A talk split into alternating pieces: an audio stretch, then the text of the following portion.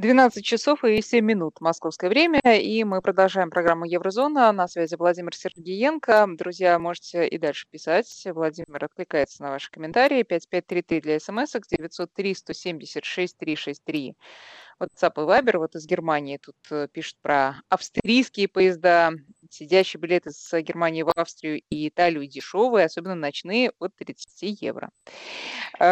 Можно я э, тут э, вот приходят новости, в том числе такие в Национальном исследовательском центре эпидемиологии и микробиологии имени Гамалеи, как заявил директор центра Александр Гинзбург, создана вакцина от коронавируса. Сейчас готовятся ее доклинические испытания, и производство, возможно, будет начать в конце лета. Ну а буквально вчера тот же самый Александр Гинзбург э, сказал, что, ну, собственно, с коронавирусом э, мы всю оставшуюся, всю оставшуюся жизнь будем э, проводить рядом, но нормальная жизнь начнется вот именно после того, как начнется массовое вакцинирование. Ну, а дальше уже все те рассуждения, о которых Владимир говорил в первом часе. Сначала ну, мы убедимся, что она безопасная, а потом... Знаете, это всегда хорошо иметь, но давайте исходить из логики, что появление вакцины – это еще не возвращение к нормальной жизни. Потому что сбит цикл целых отраслей, как потребитель связка, производство связка и связующее звено между потребителям и производством это возможность продаж. То есть это все сбито сейчас. И э, я так скажу, по Европе идет волна сокращений. И я понимаю, что все то же самое, только из-за того, что Европа раньше начала, раньше вошла в борьбу с коронавирусом, у них раньше началось, не в смысле борьбы, а в смысле того, что у них массово начались вводить ограничительные меры, Поэтому они и выходят раньше. То есть раньше начали, раньше переболели. Вот так получается. И некоторые вещи, которые там происходят, все то же самое, оно будет происходить везде, потому что это система. Это никак не связано и с желанием человека или с какими-то умными или невостребованными, эффективными или неэффективными шагами власти. Вообще никак. Существуют в том числе и социальные законы, которые одинаковые для всех стран, наверное, для, для всего этапа развития человечества. И здесь ну, никак не поспоришь.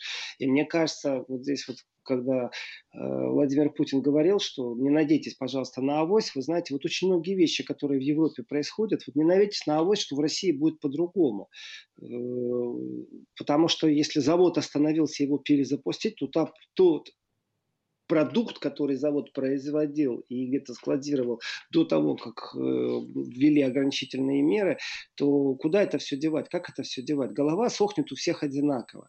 И в этом отношении я закончу только точку еще по поводу перевозок э, и конкуренции. Вы знаете, да, если авиаперевозки будут невероятно э, отяжелены какими-то новыми протоколами и поезд на, поездка на самолете это будет трагедия, вы знаете, все очень просто. Я считаю по расстоянию, по количеству времени. Когда разговор идет о маленькой Европе с точки зрения географии, то, конечно, э, ты смотришь, сколько у тебя времени уходит. В аэропорт, из аэропорта, э, а, как правило, вокзалы всегда в центре. И в этом отношении процедура в последнее время уже посадки на самолет вот этих вот коротких рейсов, на короткомагистральных, она была настолько упрощена, что ну, за 15 минут ты приходил до самолета, никаких проверок практически нету. Э, конвейером тебя досматривали э, вот эти через металлодетекторы, э, сотрудники аэропорта. Но, в принципе, приехал, паспорт приложил, тебя отсканировало, ты прошел, точно так же ты еще раз приложил, даже не имеешь отношения никакого к, к людскому фактору. И у тебя посадка и все прохождение занимало, ну, ну не знаю, ну, внутренний рейс, ну, дай боже, там 20 минут. Вот так вот. Ну, полчаса максимум. Если это вырастет все, если билеты будут дорогие, то, конечно, это, это отраслевой удар. А отраслевой удар по самолетам, давайте так, это гиганты авиапроизводства, в том числе и в Европе. И, конечно же, э, получается так, что никто не заметит на дальнее расстояние э, поездку, на самолете. Но вот на короткие расстояния, конечно, железная дорога будет очень сильно конкурентоспособна. И вот на примере Европы она может обойти авиаперевозчиков. То есть она будет настолько востребована, что люди не будут летать самолетами на короткие расстояния. Это возможно. И если это произойдет на длинные расстояния, вы знаете, если самолет Берлин-Москва летит там два с половиной часа, если поезд идет 17, понятно, выбор в сторону самолета. Но если вдруг поезд будет идти там 14 часов, скорость его увеличится, цена будет плюс-минус одинаковая, а самолет с посадкой у меня будет занимать 8 часов, то я поеду поездом. То есть это логические рассуждения, поэтому борьба отраслевая, она очень сильна. И здесь можно смело поставить точку, потому что придут к какому-то консенсусу, выработают какие-то международные стандарты, опять международное сообщество перевозчиков э, пригвоздит и обязует аэропорты высокомерно, что все должны будут присоединиться к одному стандарту, и этот стандарт будет, знаете, так невозможно, чтобы внутри России действовал один стандарт, внутри Европы другой стандарт, и только исключительно два самолета, которые будут летать, там Москва, Берлин, э, чтобы эти самолеты соответствовали что-то среднему этому стандарту стандарты будут международные. И пусть действительно это будет в пользу потребителя, но я пока что этого не вижу. Я вижу удорожание цен в любом случае. И если э, цены на самолет вот не только в финансовом эквиваленте, там какая-то сумма, он стоит 10 тысяч, стал стоит 15 тысяч, я еще вижу в другом эквиваленте. Он мог раньше стоить, например, там 10% э, от моей зарплаты, а теперь он будет стоить 15% от моей зарплаты. То есть не деньгами измерять, а тому, как он по отношению к зарплате выросла цена, то действительно изменения будут сильные. По крайней мере, в ближайшие полгода я не вижу никакого радужного неба, потому что задеты многие отрасли. И если, например, взять проблему э, текстиль, вот это проблема одежды, то есть и предположение, а уже есть и первая статистика. Э, одна из таких ну, крупных сетей в Германии сокращает 5000 рабочих мест. Ну, это сильный удар по людям, конечно же. Э, галереях Каухов. Это, ну, кто был в Германии, тот знает. Это не так, что, знаете, один магазин. В каждом городе крупном эти магазины есть, потом по несколько штук. И претензия звучит, что под шумок коронавируса они раньше хотели, между прочим, сократить количество рабочих мест для того, чтобы ну, увеличить прибыль, там, еще как-то и им не давали возможности, существуют определенные правила, а также ограничения, то есть вот так страх ты барах ты человека уволить невозможно. И в этом отношении действительно Запад стал более социальным, то есть думает о маленьком человеке, социально защищая. Но Запад не весь там американский, а вот именно европейский Запад. И в этом отношении богатые страны, они давно имеют вот э, в этом мире есть профсоюзы понятия, которые так, для галочки или для мафии, такое тоже существует. А есть профсоюзы, которые действительно отстаивают интересы рабочих, и этому нужно обучаться, стесняться нечего. И трудозанятых, интересы рабочих и трудозанятых по отраслям. И э, претензия, например, сети э, галерея Кауфхоф о том, что они хотели сократить, и сейчас под шумок сокращают, я думаю, в этом есть какой-то определенный резон, потому что они до этого вынашивали идеи, как можно сократить. Но ведь, э, и, и те отрасли, которые больше всего сейчас попали под такой сильнейший удар, это действительно авиакомпании. Здесь обсуждать даже нечего, все понятно. Индустрия туризма тоже понятно, очень сильно находится под ударом. Количество э, ТУИ, это один из перевозчиков таких, э, туроператоров, турорганизаторов, э, они не только брали в аренду самолеты, знаете, там автобусы, они полностью цикл организовывали. То есть вот ваше желание приобрести путевку куда-то доехать, они тоже объявили о жутком сокращении рабочих мест. Э, кроме авиакомпаний, кроме индустрии туризма, рестораны, конечно же, попали очень сильно под удар, кинотеатры очень сильно под удар, таксисты. Да, я знаю, что в Москве вот э, э, аренду за автомобиль сократили сразу то есть упали заработки, и аренда за автомобиль тоже была снижена, так, чтобы они могли, по крайней мере, выплачивать дальше. То есть не было каких-то таких драконовых капиталистических мер, нам плевать, ты все равно плати. Так что комплимент тем, кто снизил аренду. Вот я по крайней мере, я разговаривал с таксистом в Москве, да, я это знаю. А вот в Берлине э, таксисты сказали, что им приморозили, но еще их не освободили от выплаты. То есть я поинтересовался этим вопросом. Но кризис-то одинаковый, отраслевой. То есть как будет решать правительство, это другой момент. И вот э, если рассматривать одежду, вы знаете, непроданный товар э, так получается, что вот индустрия, все, что привязано к текстилю, все, что привязано к одежде, ну это, это же правда жизни. Пришла весна, значит, идем покупаем весеннее. Не каждый год, не каждый день, не каждый месяц. Ну, это поток на самом-то деле. И иначе бы не было такого количества магазинов. Пришло лето, покупаем лето. Ну, вот я по себе сужу. Я думаю, наши радиослушатели со мной согласны. А весна-то прошла, мы ее даже не заметили. Какая весенняя одежда? Уже летняя одежда нужна. Уже дырявые туфли нужны, чтобы воздухом они дышали, а, а не осенние, которые против дождей усиленно. И в этом отношении, конечно же, провал. То, что должны были продать весной, это все заморожено. Вот наглухо забаррикадировано на складах. И никто не бросится. Уже есть статистика по Европе о том, что никто не бросился э, скупать по дешевке. И магазины там особо никаких бешеных предложений не дали. Э, то есть э, ожидается такой бум аутлетов. Тоже это правда. И в этом отношении э, есть уже и статистика, уже и опрашивали людей, которые имеют отношение непосредственно к магазинам. 54 а, опрошенных э, не воспользовались э, вновь предоставившей возможностью приобрести одежду. То есть люди не бросились после того, как уже магазины были открыты, после того, как э, ограничительные меры сняты в некоторых землях Германии, люди не бегут покупать, ах, я должен сейчас срочно купить что-то. Нету этого желания. Несмотря на то, что вроде бы э, открыты двери, а желания нет. Почему желания нет? Здесь вступает в разговор психологи. Желания нет, потому что человек дома сидит. То есть принцип нарядности, когда я э, выгляжу нарядно, но я же выгляжу нарядно не дома, как правило, а когда иду в гости, когда иду в театр, когда иду в кинотеатр. И вот здесь нарядность, да, конечно, мы не надеваем очень сильно нарядно, когда мы идем в кинотеатр, но тем не менее, э, если посмотреть на людей и вспомните, то все ли сидели в спортивных костюмах и в домашних халатах в кинотеатре? Нет, конечно. Э, не протираем штаны больше. Все, не нужно нам. И это тоже э, влияет на целую отрасль. И получается, э, что из вновь освободившихся для того, чтобы что-то приобрести новое, по статистике только 25% опрошенных сдвинулись с места, чтобы что-то приобрести. Это уже при открытых магазинах. Вот он показатель. Поэтому стимула как такового, чтобы люди стали обновлять свой гардероб, его нет. Вот на примере одежды понятно, как это во многих местах э, развивается. Плюс не забываем понятие, а если я сейчас потрачу, а может не надо, может мне лучше мой, вы знаете, кошелек придержать еще закрытым и посидеть на своем личном банке в размере одного литра.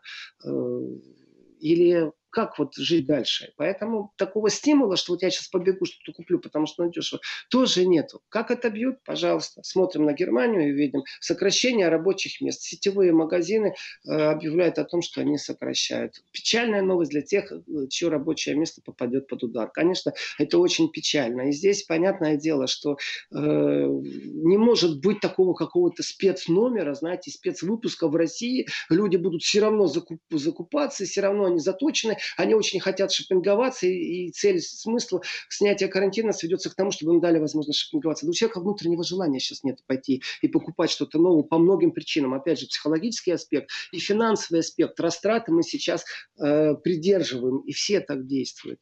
Это ведет, конечно же, к банкротству торговых домов. А вы знаете, а что такое торговый дом? Во многих крупных городах, если вы пройдете по любой пешеходной зоне, торговый дом – это прежде всего это внешний вид города, который поддерживается не только из того, что они налоги платят. Есть в некоторых э, государствах такое правило, что э, торговая точка, магазин отвечает за тротуар перед собой. То есть они должны его держать в порядке. И это скажется не только на внешнем вводе, это там, как выглядит э, по внешнему город. Это скажется еще, конечно же, э, на том, что город будет социально депрессионный. Есть такое понятие, когда э, вы идете по улице, и вас радует. Вас радуют гирлянды на Новый год. Не просто так это все делается. Точно так же в социально неблагополучных районах пробуют как-то разокрасить, что-то сделать по-другому, скверы разбить. Почему? Для того, чтобы не было понятия вот этой вот социальной депрессии. А вот сейчас оно будет приходить в упадок, потому что город город сам по себе не в состоянии будет, потому что по старым правилам часть наполнения бюджета и часть ответственности лежала на торговых домах. А сейчас этого просто не будет. Пока не изменятся эти все регуляторы, пока позаседают эти все бюрократы, а магазин все равно будет закрытый. Вы будете идти, у вас пустая витрина, а у вас пустая витрина. То есть внешний вид меняется. Это тоже большой показатель э, внешнего вида. И, соответственно, вы знаете, большие торговые дома тоже стоят под банкротством, а это рабочие места. И как им помочь? Вот этого уже никто не знает. То есть, если с точки зрения производства автомобилей, понятно, как там тот же автопром немецкий, где-то закрыли фабрику, где-то зарплата 40%, но понятно, э, как они действуют, э, в каких рамках они спасают целую индустрию отрасль, то с точки зрения торговых домов никто сейчас ничего не придумал, как это сделать, потому что у них ассортимент солянка определенная, там же не только одежда, там все, что хочешь. Заходишь от иголки с ниткой, заканчивая мотоциклом, все можно купить в торговых домах. Так вот, э, из-за того, что цикл сбит, они начинают банкротиться, и это видно уже. Соответственно, и трудозанятость населения тоже это возникает вопрос. Куда с этими людьми, которые потеряли работу, которые были в целой этой, в этой сфере? И вы знаете, когда сообщают о своих трудностях, я посмотрел, кто сообщил из больших торговых сетей э, в Германии, практически все практически все, кто имели сети, не то, что один предприниматель, и он как-то выкручивается, начинает опять выживать, а это на те, которые были большие. Э, практически все говорили о том, что они закрывают свои филиалы. То есть там, кроме вышеупомянутых, еще и другие. Под шумок ну, вот тут, делает? Извините, Владимир из Германии да. пишет, работаю в центре города, там много магазинов. С какой радостью немцы в этих магазинах толпятся, потому что, понятно, надоело сидеть дома, а тут уже и разрешили выйти. Ну, я верю, что наблюдения показывают, вы знаете, тоже иногда так человек рассказывает, говорит, да я сел в такси, я сейчас вспоминаю непосредственно человека, который рассказывал, как он ехал э, по Парижу э, из аэропорта в центр, в гостиницу, и ему таксист все рассказал. На основании этого он уже знает все о Париже. Я знаю человека, который говорит, что он был в Германии в 78 году, и я ему не буду ничего рассказывать о Германии, человек, который там почти 30 лет, э, и, потому что он все знает когда мы видим из нашего окошка то, что мы видим, это наша личная статистика. Я согласен. Тоже многие говорили, вот меня сейчас там разнесло, а надо одежду купить, знаете, и сам думаю, где пойти рубашку купить. Да? Вот, ну, вот такие вот мысли человеческие. Но я исхожу из статистики. Если я вижу сокращение 5000 рабочих мест в галерее Кауфхоф, то это очень, конечно, сильно. Э, галерея Карштадт Кауфхоф допускает закрытие 80-170 универмагов. То есть э, практически 50%. Но они, кстати, по опросам, где-то так все и говорят, где-то 44% всех магазинов закрывается, вот, потому что они не в состоянии то, что карантин сняли, человек хочет, пошел куда-то, это замечательно. Но то количество избой, ведь нету приема товара, отдачи товара, то есть весь цикл сбитый. И если говорит об этом крупные сетевые такие вещи, но опять же, нужно окунаться в ситуацию с капитализмом, понимать, как они существуют. То есть правдами, неправдами убить маленького человека в смысле рабочего места для того, чтобы сохранить прибыль концерна, или же, например, те, кто крупные э, акциодержатели, чтобы они оставались дальше, ну, хотя бы не в минусах, привести в жертву. И вот здесь приносится в жертву все, что угодно. Оптимизация производства, она всегда имеет место быть.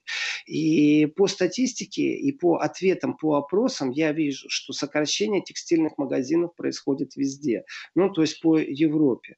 И в этом отношении, вы знаете, а, опять же, а, я исхожу из цифр, и по процессу сокращение уже было. Было такое в 2010 году, когда там происходили, там вот 8-10 год, когда были такие жуткие сокращения, а потом оно медленно-медленно стало снова возвращаться.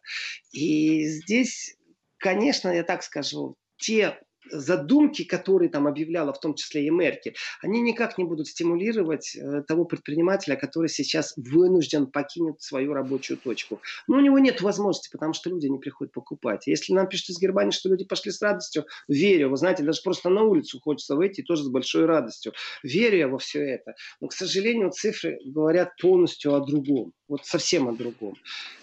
Вот. Соответственно, но многие, и... но многие наоборот сейчас очень э, много даже выручки получили. Это э, производители спортивных товаров и продавцы. Ну, я про тех, кто производит маски, вообще сейчас молчу, мы про них сейчас вообще не будем. Вот. А те, кто производит действительно спортивные товары, товары для дома, товары для сада, мне кажется, наоборот, очень даже рады происходящему. А я в, я в одной программе, Катя, вот как-то сказал, что, вы знаете, вот представители лоббизма, они же не дремлят. Это же действительно правда, они не дремлят. Вот э, есть представители немецкого бизнеса в России. И это замечательно, что они есть, и замечательно, что они будут. И э, как-то санкции их не касаются. И самосанкции, самоизоляцию понятия вели, а самосанкции еще нет. И замечательно, что они есть. И один из первых разговоров был это обращение. Я считаю, что это абсолютный лоббизм, когда представитель немецкой сети говорит, откройте наши магазины, потому что вот э, надо нам, да, потому что люди будут покупать все, что связано с садоогородом. Время пришло. Время пришло, но карантин не ушел. Самоизоляция, изоляция, все эти меры не ушли. Но лоббизм, он присутствует. Я понимаю, почему он точно присутствует. Да, садоогородовый магазин, он будет пользоваться спросом, конечно. Точно так же, как э, в первые дни карантина онлайн-заказы, э, я не знаю, по России у меня статистики нету, но я знаю статистику по Австрии и знаю статистику по Германии, что в первые дни, когда были вот эти ограничительные меры введены, онлайн-заказка на краску, которая используется, и на обои, и на краску, которая дома для внутренних помещений используется, настолько вырос, что они не успевали заказы брать. То есть разобрали все. Ну, человек дома будет сидеть, вот он заодно, там, знаете, что-то подкрасит, что-то подклеит. Вот в этом контексте. Но это же не показатель для индустрии абсолютно. И все эти явления тоже, это же цикл все-таки. И вы знаете, здесь еще такая вещь. Э, показатель был. Вот момент психологический. Это собственный кошелек, толщина собственной кредит-карты. Но нет у человека желания оголтело пойти заниматься шопингом. А ведь была целая, я так скажу, целая ниша людей, которые регулярно обновляли свой гардероб. Они ходят по этим центрам, шопинг-центрам. Вот у них такой образ жизни, понимаете. А зайти, поковыряться, что-то выбрать. Вот даже эти люди, они даже не хотят идти в магазин. Почему? Потому что кошелек все еще держит у себя в руках, знаете, в карман поглубже засунули, и может не стоит его вытаскивать. И вот эта мысль привела к тому, что, например, бум был в аутлет-центрах. А аутлет-центры почему заполнены? Потому что туда свезли то, что не продали за тот период времени, пока э, все по домам сидели. И этот э, аутлетовский бум ну, не имеет отношения, опять же, ни к сетевым магазинам, ни к э, индивидуальному предпринимателю, который имеет свой магазин. Это, наоборот, конкуренция, которая убивает их. Ну, ничего с этим не сделаешь. И, вы знаете, э, в принципе, можно в будущем видеть такую битву скидок. Это тоже правда она, эта битва скидок, она по логике вещей должна пройти по всей индустрии моды. Ведь так нету, что кто-то один производит все и придумывает и с точки зрения дизайнерства, и с точки зрения производства. Поэтому битва скидок, она еще будет, она еще придет. И в этом отношении, знаете, тоже так, э, конкуренция и возражение, я не знаю, кто там выживет. Ой, будем битве. живы и здоровы, пойдем лучше. и купим себе все со скидками без. Сейчас перерыв на новости. Друзья, итак, Еврозон продолжается. Наши координаты, напоминаю, 5533 для ваших смс и 903-176-363, наш WhatsApp и Viber. Пожалуйста, Владимир Сергеенко. Свои вопросы, комментарии. Владимир, пожалуйста, продолжайте. Вы знаете, и э, сокращение рабочих мест, вот иногда так кажется, я читаю э, такое, там, умник нам один пишет из Германии, мол, 5 тысяч работников по 10 человек на один магазин, разве это трагедия? Смешно этому человеку, Денис там из Германии пишет, ему смешно, что 5 тысяч человек это маловато. Ну, вот люди иногда мыслят, вы знаете, так, э, на, на уровне своей форточки не понимают, что происходит. И я этому человеку просто напомню, как, э, например, магазин Шлейкер исчезал. Это такая сеть магазинов была по Германии, в которой продавались бытовые товары. И да, именно так все и начиналось. Вначале там 3 тысячи человек, потом 5 тысяч человек. А потом выяснилось, и вот здесь вот оголтелый капитализм нам рассказывает о том, что существуют возможности вывода капитала, взятия кредитов. И как-то, когда рассматривали семью, которая содержала, ну, имела больше всего акций, э, и выгоду всех этих акций, то получилось так, что максимально их прибыль была не затронута, и в жертву принесли просто этих людей. И э, закончилось-то чем? А закончилось тем, что магазины полностью исчезли. Долго переговаривались, у них даже была попытка получить субсидии из государства, а потом выяснилось, что они заранее сделали за пару лет до этого разделение сфер влияния, а также всю выручку с одной части магазина они как бы вкладывали в другую, которая прибыль не давала. И в том числе умудрились там себе, грубо говоря, там замки покупать. Ну, вот так вот, если образно выражаться, то это так выглядело. И с точки зрения закона вроде бы все чисто. Но это шло именно э, к уничтожению рабочих мест. И когда уже профсоюзы осознали, что произошло, там, в данном случае один профсоюз, который это осознал, уже поздно было что-то делать. Является это ли э, деятельность уголовной?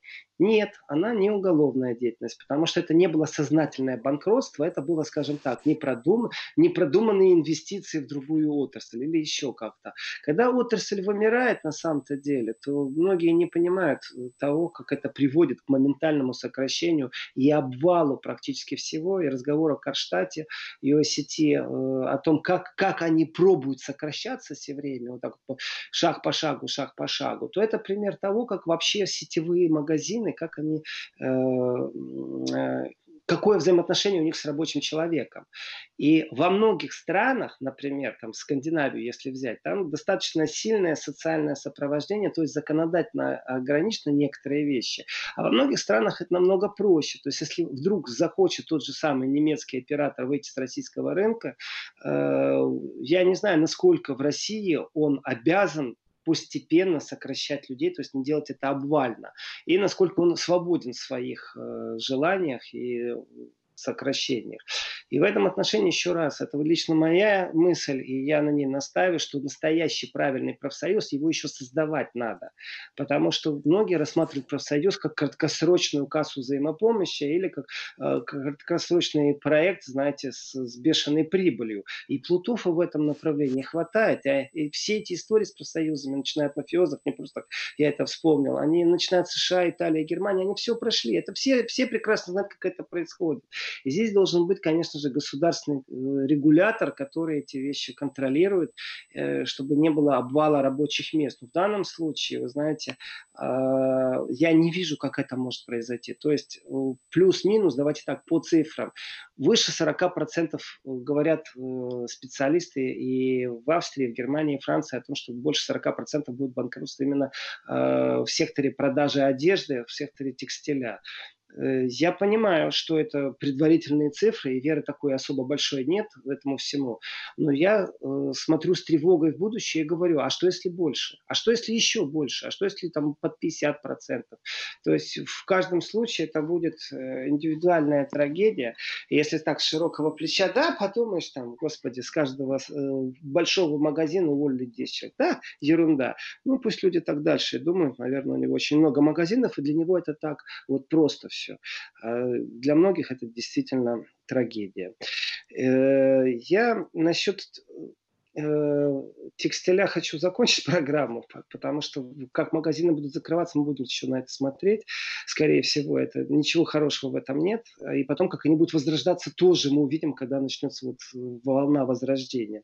Но вот вопросы, которые задавали, и просьбы, как там беженцы, я анонсировал, что я об этом расскажу. Вы знаете, а, плохо с беженцами. Ну вот беженцам самим плохо. И из одной такой новости, которая проскочила, она э, совсем плохая, если честно, потому что есть решение Европейского суда, который квалифицировал размещение беженцев в Венгрии как заключение под стражу. Звучит вроде бы, знаете, так, ну, нейтрально заключение под стражу, квалифицировал. На самом деле э, в транзитной зоне Венгрии людей посадили в клетки. Вот это вот я сейчас говорю как совсем по-другому. Посадили в клетки. Из этих клеток выходить нельзя, условия содержания достаточно жесткие, и они застряли ну, скажем так, между правдой и неправдой. То, что нашлись правозащитники, которые смогли организовать процесс подачи исков в суд, это замечательно. Вот еще раз подтверждение того, что э, Запад, в данном случае Европа, не является какой-то исключительной моделью, которая может кому-то рассказывать, как правильно жить. Разберитесь сами у себя там. Э, разберитесь с польскими судами, разберитесь с румынской коррупцией, разберитесь э, с Венгрией, которую постоянно, кстати, в Евросоюзе клюют, постоянно. И вы знаете, Люксембург 14 мая, когда принял это решение по поводу беженцев, размещенных в лагере Решке, это венгерско-сербская граница, то, наверное, некоторые люди вздохнут свободно. То есть это беженцы из э, Ирана, из Афганистана. И так получилось, они из Сербии двигались, добрались до Венгрии. Венгрия их внутрь не пускает страны, а Сербия их тоже назад не принимает. То есть Сербия их пропустила, выпустила. И Белград отказался принимать их обратно. Вот, вот в чем проблема. А венгры тоже не хотят их. И получается, что они застряли в транзитной зоне. Э, зачастую эти люди вообще не могут говорить ни на одном языке. Ни на сербском, ни на венгерском, ни на каком-нибудь другом европейском языке. То есть это настоящие беженцы. Мы понимаем, что иранско-афганские беженцы – это не класс людей, которые с собой привозят деньги, а также они заполнят сейчас рынок гастарбайтеров. Это классические беженцы, которые э, и от войны бегут, и от гонений не бегут, и э, понятно, лучшая жизнь, которая в Европе им светит, ради этого можно избавиться от всего. Я помню репортаж о том, как э, афганец рассказывал, что у него в Кабуле была маленькая такая практика, он зубной врач, добрался он до Германии, все посмотрел, все понял, э, он не работал ни одного дня зубным врачом, подрабатывал где-то, но жизнь себя оправдывает, поэтому он возвращается в Афганистан для того, чтобы полностью избавиться от того, что там у него есть, то есть продать практику, продать дом и со всей семьей приехать в Европу.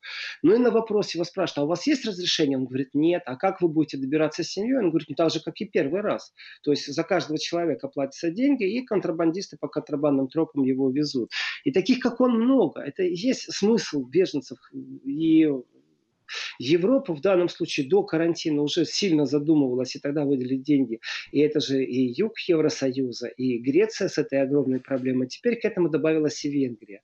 И как указано в документе, то Венгрия отклонила просьбу о предоставлении убежища. И я полностью понимаю венгров. Вот полностью понимаю, почему они отказывают. Э, у меня нет, знаете, такой сострадальской ноты или не сострадальской.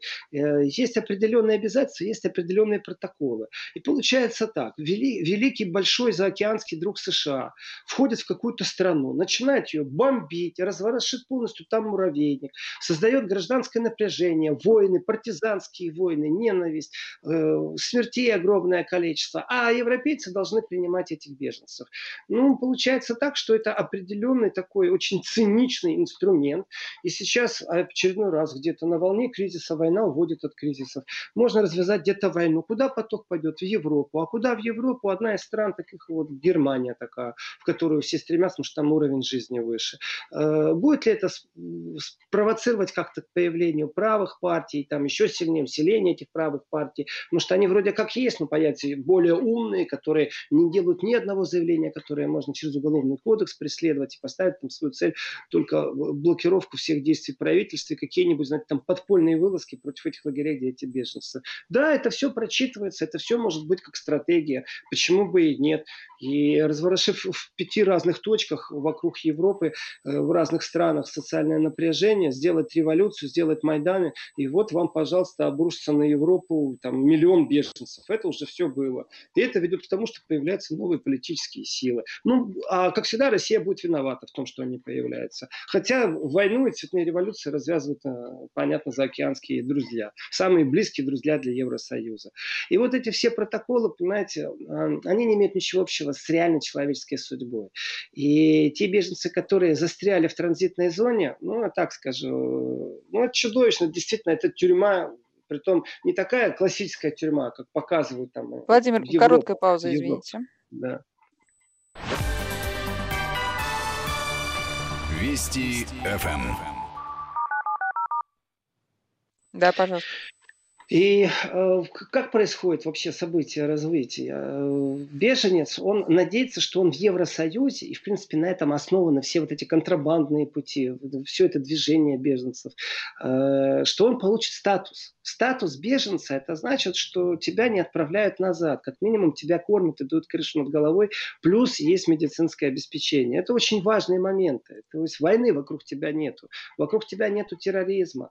И уже уже шанс на то, что ты выживешь в этой ситуации. И получается как? Сербия, например, принимает решение, что по закону этим людям в стране делать нечего, э, а у них нет возможности, если они в транзитной зоне находятся, обратиться в Евросоюз. А это тоже, знаете, Евросоюз не имеет какой глобальной центральной точки, куда ты приходишь, говоришь, вот я беженец, я вот из Ирака, из Ирана, из Ливии. Нет, это границу какую ты пересек, вот там ты и должен на эту тему общаться. Пересек границу Италии, значит, вот в Италии, прости, убежище. Не просто так итальянцы не пускают на свою территорию корабли с беженцами. Мол, идите куда угодно, вон в порту, в нейтральной зоне будьте. И точно так же здесь нейтральная зона, значит, они не могут даже обратиться в Евросоюз, такой точки нет. А Венгрия говорит, а мы не хотим их вообще принимать. Все, мы их не впускаем. И, в принципе, вот эти традиции, которые более там еще 15 лет назад при пересечении границы, скажи, что ты хочешь э, убежище, и тебе э, дают возможность, по крайней мере, доказать, что ты имеешь право на это убежище. Да, если не доказал, депортация, э, ну, тебе дают возможность. И эти процессы затягивались, там целый клан этих адвокатов, которые финансируются от государства, которые всем этим занимались. То есть тоже такая специфическая отрасль была. Э, кстати, знаете, э, Катя, вот сейчас сказал специфическая отрасль, и тут же подумал, а ведь действительно у юристов тоже сейчас глубокий кризис. Суды-то не работали. И в том числе те юристы, которые постоянно подкармливались, вот в данном случае в Европе, определенными вещами, тоже отрасль вся находится в кризисе, э, потому что поступлений нет, они даже ничьи интересы представлять не могут, потому что ничьи, некого представлять. Так вот, э, Люксембургский суд установил, что те, кто ищет соискателя убежища, по собственному желанию закона покидать изолированную территорию лагеря в каком-либо направлении не могли. То есть это как бы заключение. Вопрос, а имеет право их кто-то заключать, вот кто-то держать, ограничивать в территорию. Я вам так скажу. А, а как по-другому? Вот здесь нет ответа. На самом деле то, что Люксембургский суд постановил, что они как бы в заключении, это, слава богу, э, этими людьми хоть кто-то стал заниматься. А на самом деле механизма, как эту проблему решить, нет ни у кого. если это дети, и действительно на высшем уровне, а ведь это же правда, на высшем уровне происходит совещание, и Меркель говорит, мы возьмем такое количество там детей. То есть э, это люди, в первую очередь, которые без опекунов с юридической точки зрения. И по возрастной категории они даже паспорта зачастую не имели. И вот Германия говорит, вот мы делаем такой поступок, мы столько-то людей это берем. Это сироты, то есть без опекунов. То в данном случае это взрослые люди, э, которые не могут вообще, ну никак никуда передвигаться. Поэтому э, насколько все это законно, я так скажу, конечно, это незаконно. А вот если говорить, насколько это гуманно, да идите вы к черту, какой гуманизм, вообще не надо об этом даже вспоминать. Это абсолютное лицемерие. И я понимаю, что Венгрия не в состоянии ту политику Меркель и ту политику Евросоюза, ах, мы справимся, когда они спрашивали, э, Венгрия не, не участвовала в этом сговоре вместе с Меркель. И Венгрия себя защищает, имеет абсолютно на это все права. Но не хочет Меркель быть жертвой политики, э, меркелевской политики по поводу беженцев. И вы знаете, и вот так получается, что Венгрия э, опять попадает в тиски какой-то критики. То есть, еще раз, у меня нет ни симпатии, ни антипатии. Я говорю, как это происходит на самом деле. Э, с человеческой точки зрения, ну, опять же, берем Африку и понимаем, что там черти что происходит, просто человеческая жизнь практически иногда ничего не стоит в некоторых странах. И гражданские войны, и коррупция, и вплоть разговор о геноциде в некоторых странах был. Э, и только все рассказывают, ах, какая там коррупция, ах, нужно что-то делать. И что, ничего не делают. Точнее, ставят большую сетку и усиливают э, Frontex, то есть пограничную службу Евросоюза, для того, чтобы не могли добраться в Европу. Э, то есть получается в планетарном масштабе те регионы, которые могут себе позволить, а это не так много на самом деле. Если посмотреть объединение Евросоюза как экономики, то это мощное формирование, то они сейчас будут вынуждены инвестировать деньги, а также заботиться о мире только для того, чтобы к ним беженцы не шли. И вот это решение о том, что незаконно, что они находятся под стражей, вы знаете, а что Венгрия может сейчас сделать? Что, их пустить на собственную территорию?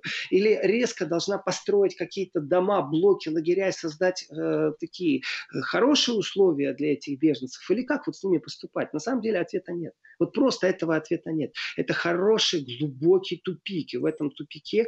Э, ну, как вам сказать, инициатором этого тупика являлась, конечно же, Меркель. Со словами «мы справимся». То есть тогда нужно было совместно всему Евросоюзу решать определенные проблемы.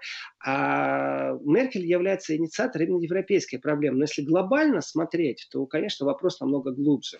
И пока не будет мира в Сирии, э, пока в Ираке что-то что творится, пока в Ливии что-то что творится, то, понятное дело, эти люди будут убегать от войны и от такой жизни, в которой шанса выжить нету. То есть там нет разговора о каких-то нормах права на образование, права еще что-то. Да забудьте, там вообще ничего этого нету. И плюс последнюю точку, вот если правду говорить о проблеме беженцев, знаете, э, все прекрасно знали, что сирийские беженцы, которые попадают в Турцию, они в очень специфических условиях. Турция об этом много раз говорила, что удар, который пришелся на Турцию, он финансово очень тяжелый. И вот люди попали. Турция не является по стандартам бытовой жизни на уровне там, правовой жизни, э, не соответствует стандартам Евросоюза. Иначе давным-давно была бы уже в Евросоюзе. И один из таких аспектов, например, является детский труд, который запрещен конвенцией. И э, детский труд. А как выживать этому беженцу? А де- детей, начиная от курьерской деятельности, разносчиков, заканчивая там на фабриках упаковщиками брали. И когда стали всплывать цифры, понимаете, Европа тут же прижала хвост. Почему? Потому что Европа на самом деле несет ответственность.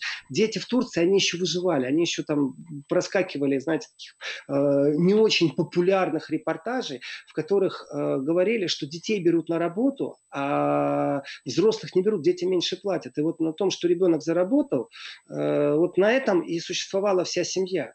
Ну это же чудовищно. А Европа могла бы это как-то изменить? Могла бы что-то сделать, чтобы существование было ну хоть как-то похоже на человеческое? Да, могла. Нужно было Турции вовремя денег платить. Нужно было строить совместно лагеря или еще что-то. Нужно было ограничить вмешательство внешних сил. И начиная вот с истории, э, когда бомбили Югославию, и очень много людей из Югославии попали в Европу, только тогда Европа действительно справилась.